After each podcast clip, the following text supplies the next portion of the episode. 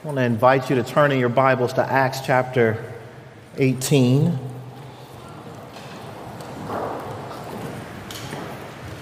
Listen to the words of the Lord. After this, Paul left Athens and went to Corinth. And he found a Jew named Aquila, a native of Pontus, recently come from Italy with his, life, with his wife Priscilla, because Claudius had commanded all the Jews to leave Rome. And he went to see them. And because he was of the same trade, he stayed with them and worked, for they were tent makers by trade. And he reasoned in the synagogue every Sabbath, tried to persuade the Jews and Greeks. When Silas and Timothy arrived from Macedonia, Paul was occupied with the word, testifying to the Jews that the Christ was Jesus. When they had and when they opposed and reviled him, he shook out his garments and said to them, Your blood be on your own heads. I am innocent. From now on, I will go to the Gentiles. And he left there and went to the house of a man named Titius Justus, a worshiper of God. His house was next door to the synagogue. Crispus, the ruler of the synagogue, believed in the Lord together with, it, together with his entire household. Many of the Corinthians, hearing Paul, believed and were baptized. The Lord said to Paul one night in a vision, Do not be afraid, but go on speaking and do not be silent, for I am with you. No one will attack you to harm you, for I have many in this city who are my people. And he stayed a year and six months teaching the word of God among them. But when Gallio was proconsul of Achaia, the Jews made a united attack on Paul and brought him before the tribunal, saying, This man is persuading people to worship God contrary to the law. But when Paul was about to open his mouth, Gallio said to the Jews, If it were a matter of wrongdoing or vicious crime, O Jews, I would have reason to accept your complaint. But since it is a matter of questions about words and names and your own law, see to it yourselves. I refuse to be a judge of these things.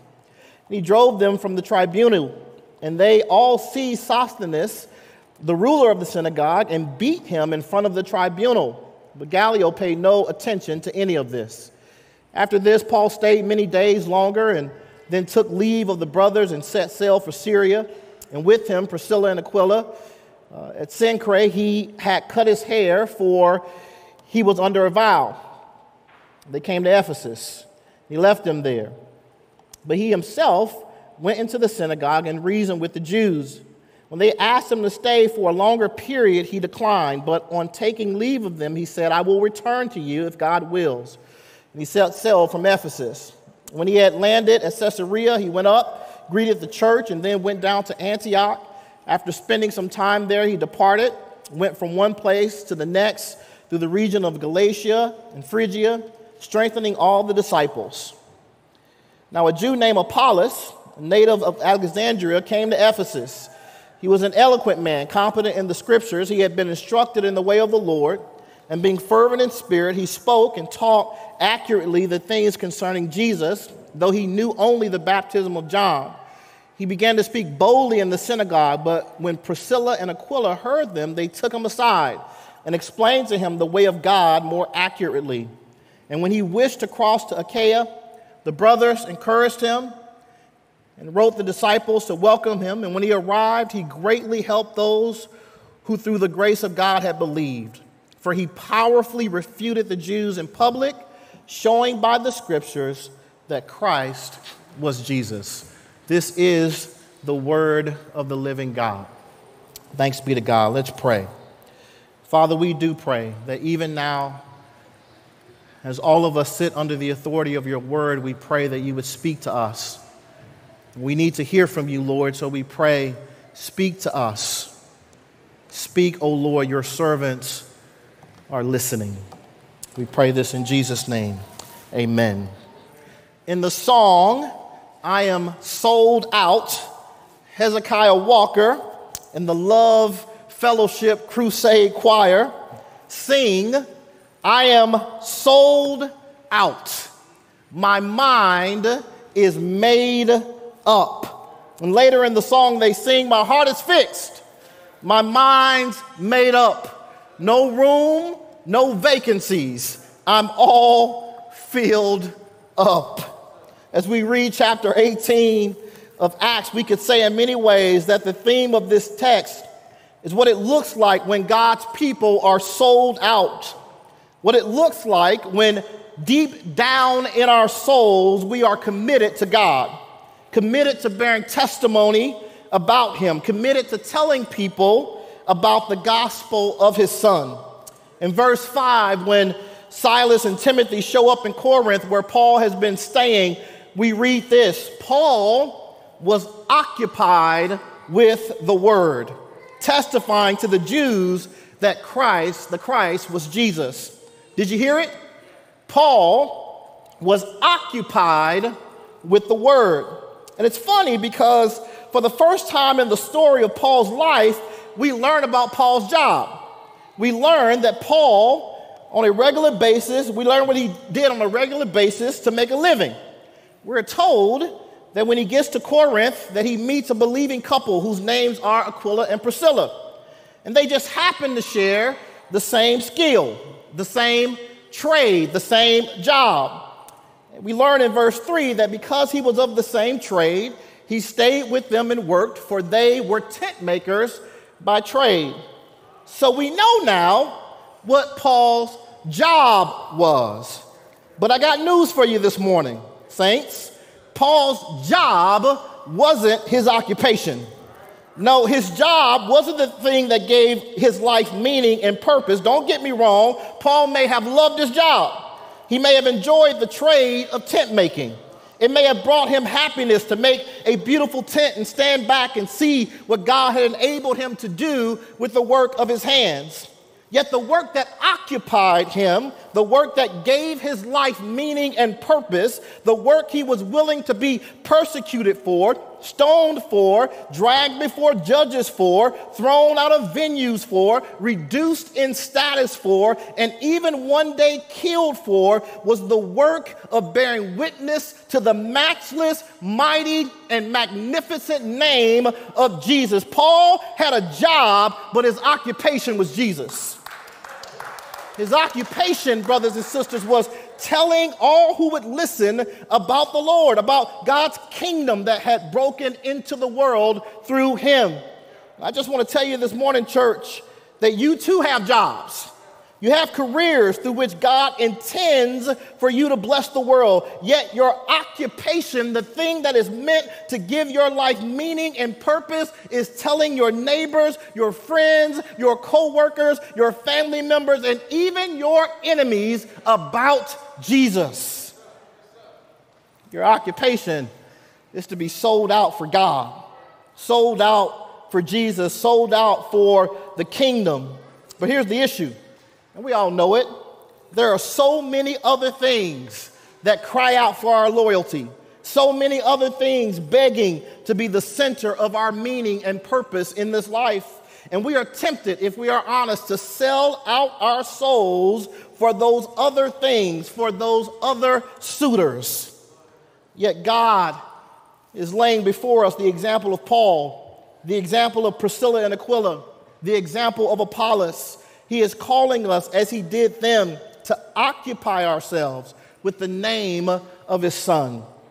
He is calling us, as Peter reminds us in his letter in 1 Peter 2 9, but you are a chosen race, a royal priesthood, a holy nation, a people for his own possession, that you may proclaim the excellencies of him who called you out of darkness into his marvelous light. That's your occupation now, saints. That is what is meant to drive you now to proclaim the excellencies of Him who called you out of darkness into His marvelous light. And if anybody's been called out of darkness into His marvelous light and you're thankful, you ought to say amen.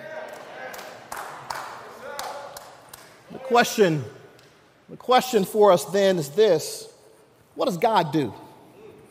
What does God do when we are sold out for Him?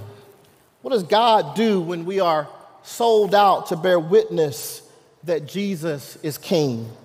Well, the first thing He does, brothers and sisters, is He builds His church.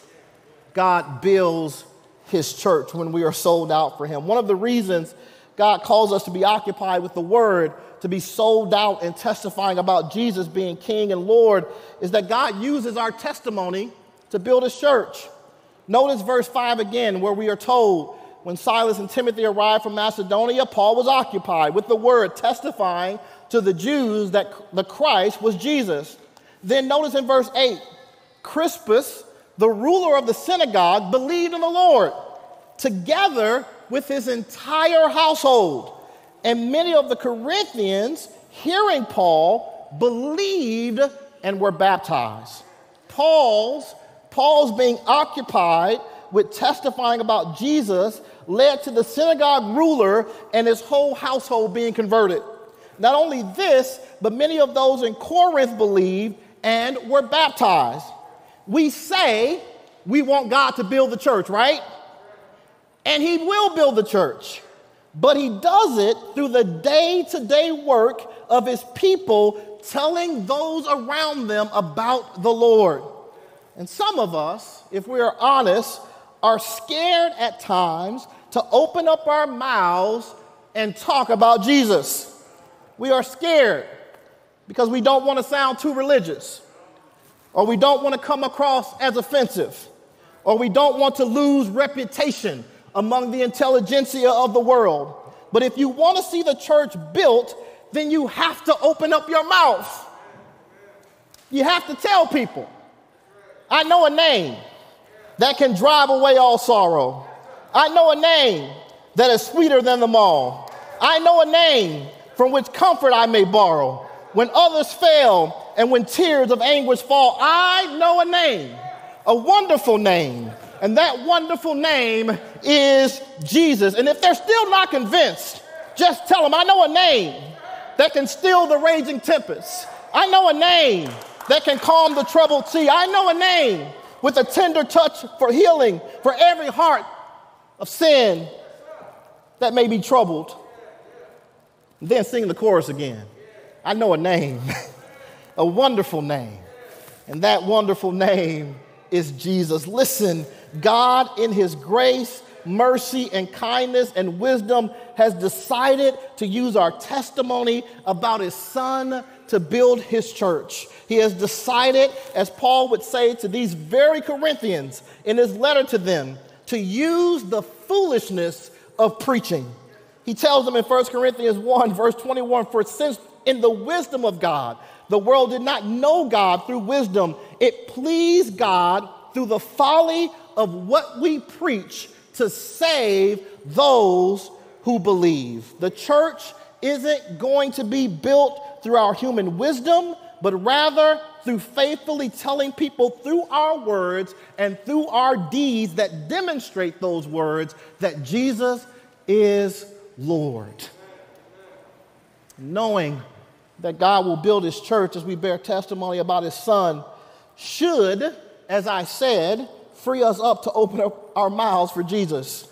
It should free us to open them up with our children, with our extended family, with our neighbors, and with those we work with. Somebody around you should know the Lord because you were willing to tell them about him.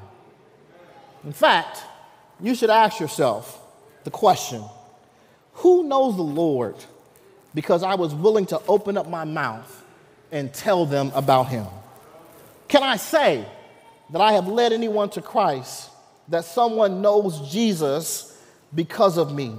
Or I have, or have I kept the Lord to myself, afraid to speak about him publicly? I want to encourage you this morning that since God builds his church through our testimony, that you need to ask Him to show you people with whom you can share the gospel. You know, there's often talk about the church being on the decline in America. Whatever the statistics say, I would suggest that it's not because the harvest is no longer plentiful, but perhaps it is because the laborers are few. Those willing to open up their mouths to say that Jesus is King. I want to tell you this morning that God wants to use you individually and He wants to use us corporately to be witnesses for His Son. And so let's not sit on our testimony.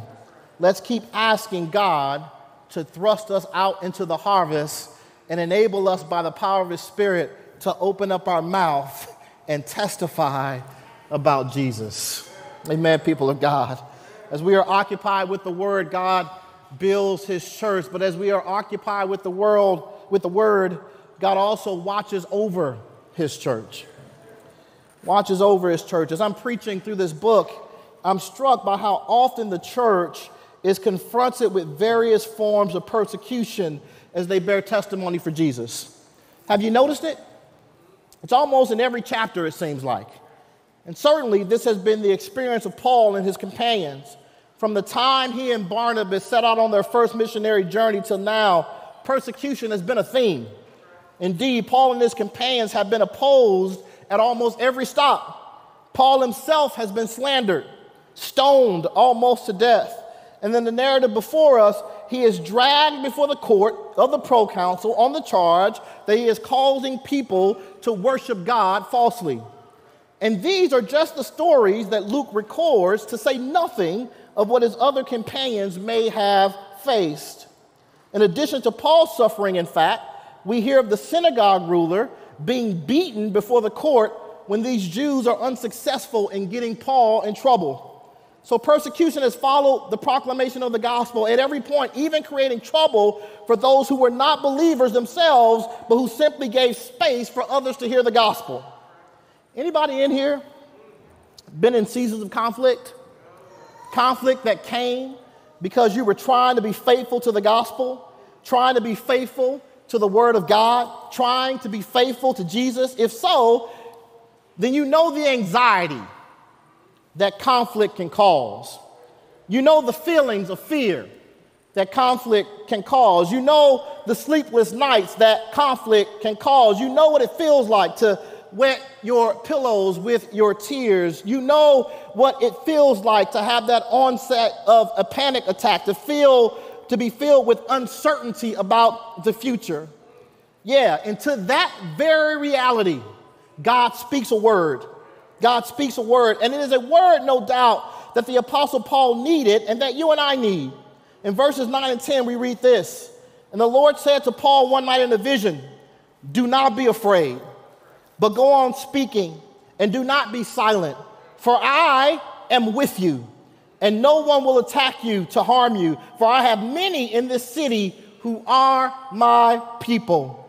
These very words suggests that Paul must have been wrestling with fear fear of what was going to happen next, fear of what persecution might be on the horizon, fear of whether his ministry and mission would be successful, fear of what persecution might mean for the rest of God's people. And to this reality, God spoke as only he can. He spoke and assured Paul that he needed not to be afraid, that he had his back. And I don't know if you've ever been in trouble and had God tell you that it would be all right.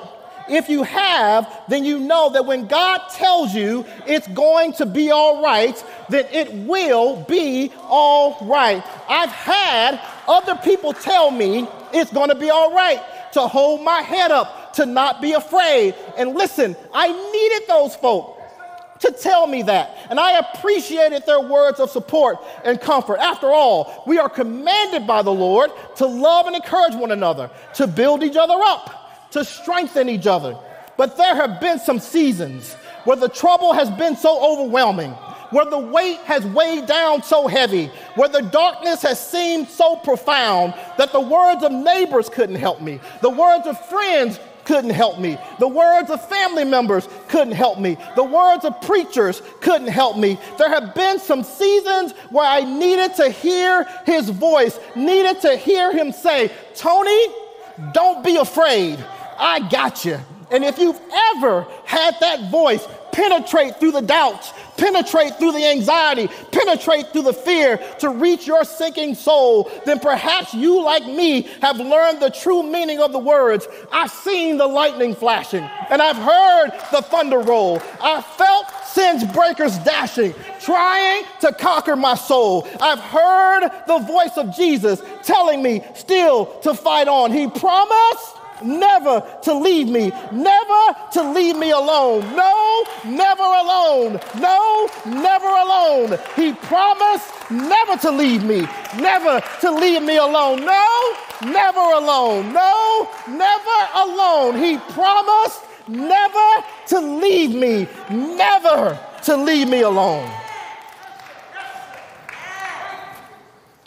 And let me tell you, when that happens, when you learn the true meaning of those words, then you can do what Paul did in verse 11. It says, and he stayed a year and six months teaching the word of God among them. Yeah, when you know he's got your back, you can sit down. When you know he's got your back, you can rest. When you know he's got your back, you can stay put until God tells you to move.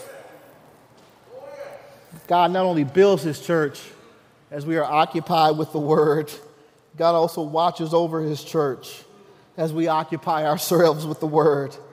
If you're in that place, if you're in that place where you're feeling the anxiety, the fear that comes from the conflict that arises when you stand for Jesus, the call is this it is to believe that Jesus has your back.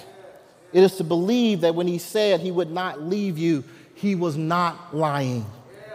You may feel alone, but believe the word of God and not simply what you feel. God is not lying to you.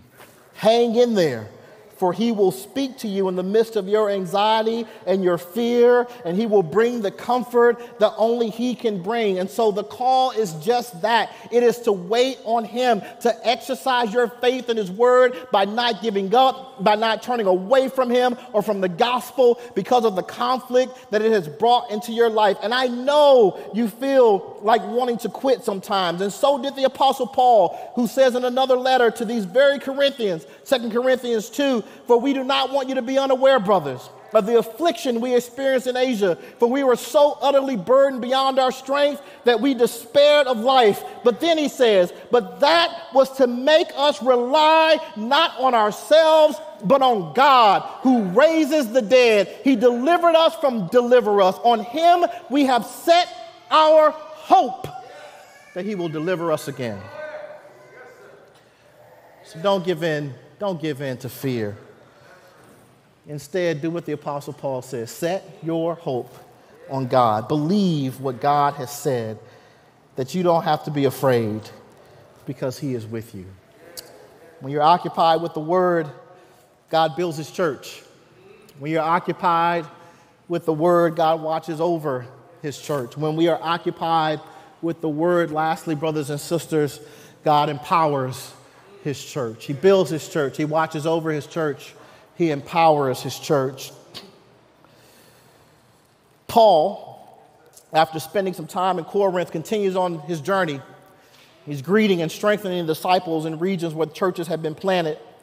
While Paul was doing this, Aquila and Priscilla, whom he had met and had even worked with for a time, had stayed in Ephesus, where they had traveled together with Paul. And while in Ephesus, Aquila and Priscilla met a man named Apollos. And here's what we are told in the text about Apollos he was an eloquent man, competent in the scriptures. He had been instructed in the way of the Lord, and being fervent in spirit, he spoke and taught accurately the things concerning Jesus, though he knew only the baptism of John. Now, Aquila and Priscilla, seeing his gifting and heart for Jesus, did this. They took him aside and explained to him the way of God more accurately. Then, at the end of the chapter, we read, when he arrived, he greatly helped those who through grace had believed. For he powerfully refuted the Jews in public, showing by the scriptures that Jesus was the Christ. How did Apollos, how did Apollos get to the place where he was able to more powerfully refute the stories and narratives that were being spoken against the gospel? He got there because God placed people in his life who could help him. Even though he was competent in the scriptures, eloquent, fervent in spirit, and understood the way of the Lord, he still needed the help of fellow believers to get to the place where he could powerfully stand up against the lies that were being told by those who oppose Jesus. And here's what I want to impress upon us today God will give us the power we need to refute the false narratives that are being told all around us. He will place people among us who can help us better understand the Word of God so that we can powerfully proclaim that Word. There were parts of the story, listen, that Apollos needed to understand more clearly so that he could more powerfully stand up for the gospel. And we would be foolish to think that we don't need others to better help us understand the Word of God so that we can powerfully stand up for it in our own day. Indeed, we need in our day to develop the skill of listening. We need to develop the skill of listening. Apollos, though he knew the scriptures, did not dismiss or refuse to listen to Aquila and Priscilla. He did not, in a prideful and arrogant way, shut his ears to their instruction. No, he listened. And through listening, he discovered things that he had not seen or understood before in those very scriptures in which he had been declared competent. Some of y'all hear what I'm saying. Some of y'all don't. Some of y'all hear what I'm saying. He listened. He listened. You know why he listened? Because you can't see what you can't see. I'm gonna say it again.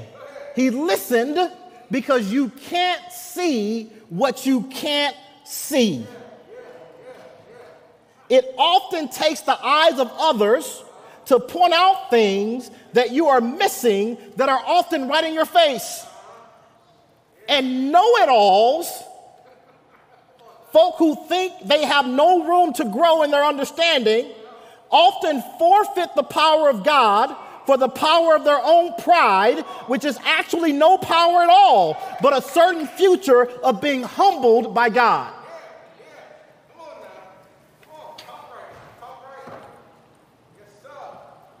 By the way, when I talk about listening, I intend listening in a discerning way, in the way that the Bereans did who, after listening to Paul, went and searched the scriptures to see if these things were true. I want my words to be judged by the scriptures and not by my own merits. You know why?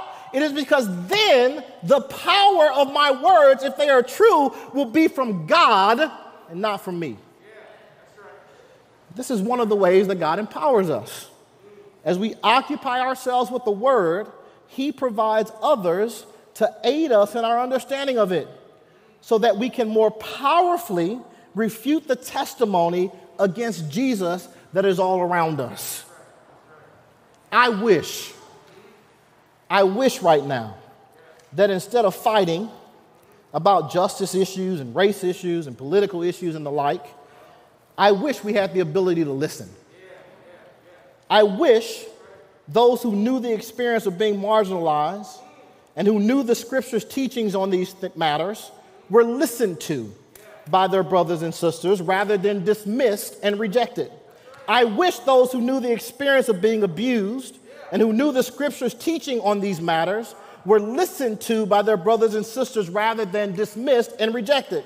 I wish those who knew the experience of seeing the gospel attacked and diminished by false doctrine were listened to by their brothers and sisters and not di- dismissed or reject it. Bottom line, I wish we knew how to talk about the scriptures and how to build each other up in the scriptures. I wish we have the ability to listen patiently to those who know God's words on matters that perhaps we do not know God's word and we're willing to listen to them. We might just find ourselves a more powerful witness for Christ in the world if we knew how to take each other aside and say, Let me show you more accurately the way of the Lord.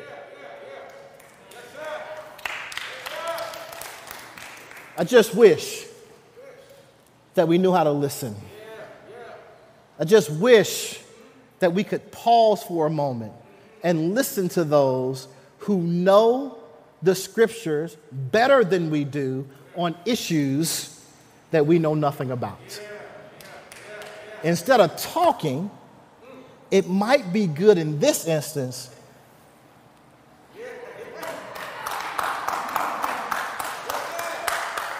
to be quiet and listen to those who know so you can learn and so that you can then walk out into the world and more powerfully refute the testimony against Jesus. I just wish, I just wish we knew how to listen. Apollos wasn't just eloquent and competent in the scriptures and fervent in the spirit. You know what else Apollos was? He was a listener. He let Aquila and Priscilla pull him aside and more accurately explain to him the word of God so that he could then go out and more powerfully proclaim that word to those around him. If we just had a listening church around some of these issues, we might be a more powerful church in our nation. Amen, people of God. When we are occupied with the word, God builds his church, watches over his church, and empowers his church. Brothers and sisters, let's do what Hezekiah Walker sang with the Love Fellowship Crusade Choir. Let's be sold out. Let's be sold out for the Lord Jesus. Let's be sold out to bear testimony about him in this world. Let's let our minds be made up. Let's let our hearts be fixed. Let us say, there's no room, there's no vacancies. I am all filled up. I am occupied. I am sold out to bear testimony about Jesus in this world. Because when we are, when we are individually and when we are corporately sold out, God builds his church. God watches over his church. And God empowers his church. Amen, people of God. Let me pray for us. Father, we need you by the power of your Spirit to enable us to be occupied with your word. We need you to make us a people who are occupied with your word. We need you to enable us by the power of your Spirit to care most of all in this life about bearing testimony about Jesus to those around us. We need you, Lord, to cast out the fear and the doubt and the worry, and instead, Lord, replace it with a godly boldness to proclaim to those around us who Jesus is. And I pray for New City Fellowship that you would give us that boldness, that you would give us that power to declare to our family, to our coworkers, to our neighbors about Jesus Christ the King.